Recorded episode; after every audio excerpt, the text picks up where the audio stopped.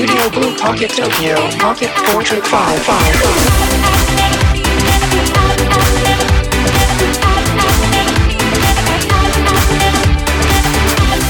ポケットポートレート4ポッドキャスティングどうもカンガルー鈴木です。もうだいぶね寒くなってしまいまして、もう朝晩とかね、もう真冬かっちゅうぐらいね、もう寒いわけなんですけどもね、まあ多少の怪我もしつつですね、頑張ってね、冬に向かっていきたいと思っておりますということ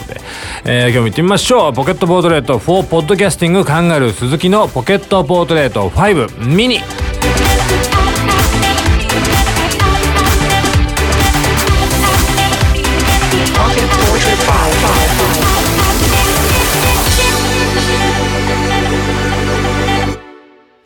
はい、改めましてカンガルー鈴木です。よろしくお願いいたします。11月入りまして、もうでもなんかあれですね、もう先週ぐらいからもうちょっと寒すぎるよというところで、もう本当に今このね、温度ということで、もう12月1月はもう毎回本当にしんどい季節なんですけれどもね、頑張っていかないかんっていうところなんですけれども、まあちょっとやってしまいまして、まあ8月8、9、10と、まあ結構いろいろと、仕事しておりまして、結構ね長い期間、ちょっと携わって関わらせていただいてたお仕事とかが、少しずつちょっと終わり始めてというか、納品が終わって、で10月末に割とちょっと一つのまず波はちょっと超えたかなっていうところだったんですよ、お仕事的にもね。でまあそれが10月末で、まあちょっとねこう、まあ、気の緩みと言いますか、こうやっぱりねちょっとほっとしたんでしょうね、こうまあ若干こう注意力が散漫になったところもあったのかなかったのかというところで、ちょっと先週怪我をしまして、先週の水曜日かな、祝日だったんですけど、まあちょっと足の指をねちょっと怪我をいたしまして、まあ怪我自慢なんですけどね、男子特有の、お休みの日で、まあ夜ねご飯食べて、家族でおいで、まあじゃあなんか天気悪かったのかな、なんか家で結構子供と遊んでて、でまあテンション上がって、ほんでなんかしないけど設定的には息子が、仮面ライダーになってて、で僕がなぜか、海賊になってて、でお互い武器を持ってこう家の中駆けずり回ってたんですけど、その途中でこうまあすごいね、もう本気でかなりやり合っててというか追っかけっこしてってね、ほんでまあ走ってる最中になんか床にねこういろいろおもちゃが散らばってたんですけど、おもちゃ箱が1個あって、でまあ四角形のね無印良品の、箱があったんですけど、それが置いてあったの気づかなくて、そこになんか突進してって、でそれつまずいて、まあこけていてててててなって、でまあ普通にねただ箱にぶつかってつまずいただけなのかなと思ったら、これがねなんか痛いんですよ痛くて、でそのままなんかもうこけたと同時にもう倒れ込んでうずくまってて、みんなどうしたみたいな感じになるって、でもうちょっとなんか迫真の演技じゃないかみたいなところまでね見られるぐらいの、まあ結構そういうタイプなんで、結構演技派だったりとかするんでね、そういう遊んだりしてる時に、でなんか足掴んでうずくまってどうしたみたいな話になって、で俺もなんかこうぶつかっただけでね、まあちょっと最初はジーンとするけど、まあそれだけだろうなと思ってたら、なんか変だなと思って、恐るね靴下を脱いでみたらね、まあ親指が血まみれなわけですよでびっくりして、でまあ落ち着いてよく見てみたらね、親指の先、まあ指の先にはもう当然ね、爪的なものがありますよ。まあ爪ですよ。爪がありますけども、もうね、7割8割もうお外れになってたわけなんですよね。もうペコーンとちょうどだからそこにね、箱の角が当たっちゃったみたいで、でもうベローンいってしまってて。でこれあかんっていう話になって、ちょっともうなんか個人的に対処できるレベルじゃなかったんで、まあなんかすぐ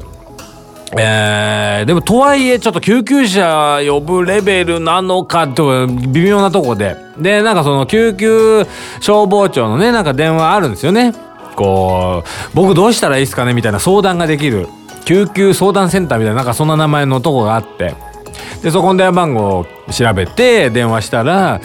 なんかこうお医者さん的なねこう知識のある人がそこにいて、で君はもうすぐ行きなさいとかねそういう指示をくれるんですけど、でそしたらなんかも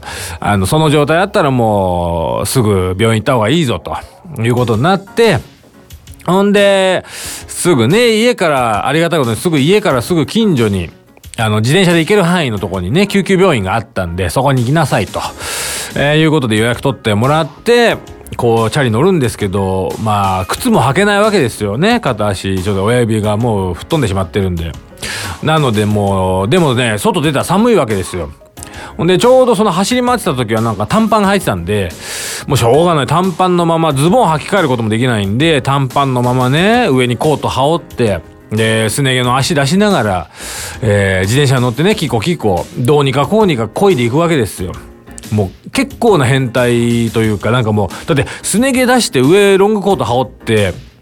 ね、でこの顔なんでもう絶対なんかもう見る人が見る角度で見る時に見たらもうちょっとなんやねんっていう誰やねんっていう話になりかねない格好で、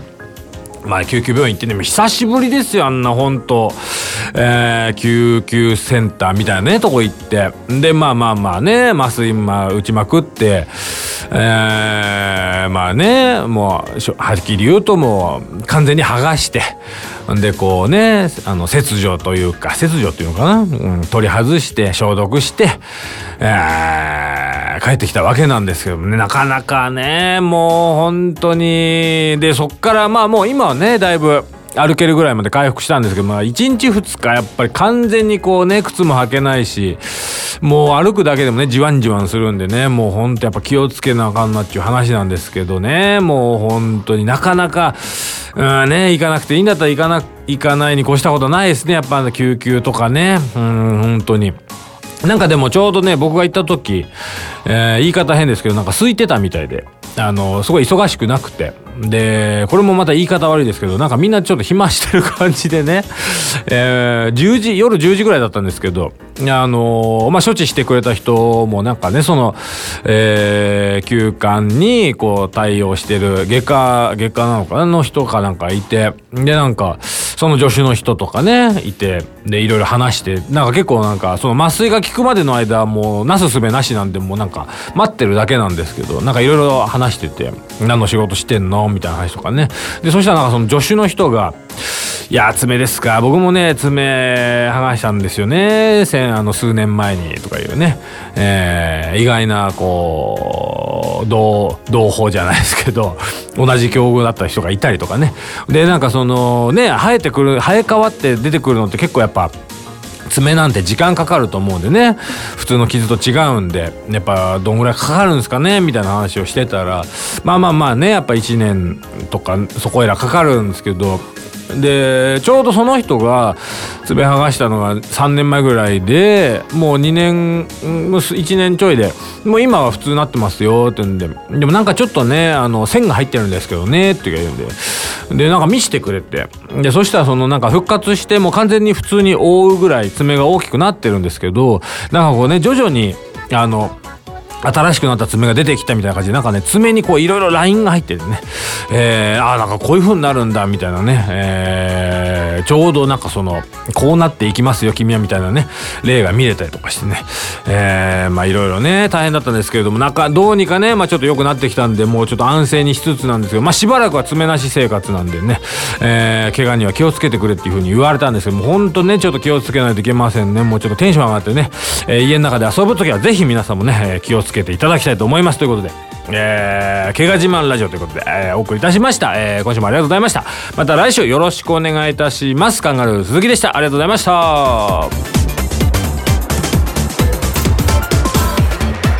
Studio Blue Pocket Tokyo Pocket Portrait 5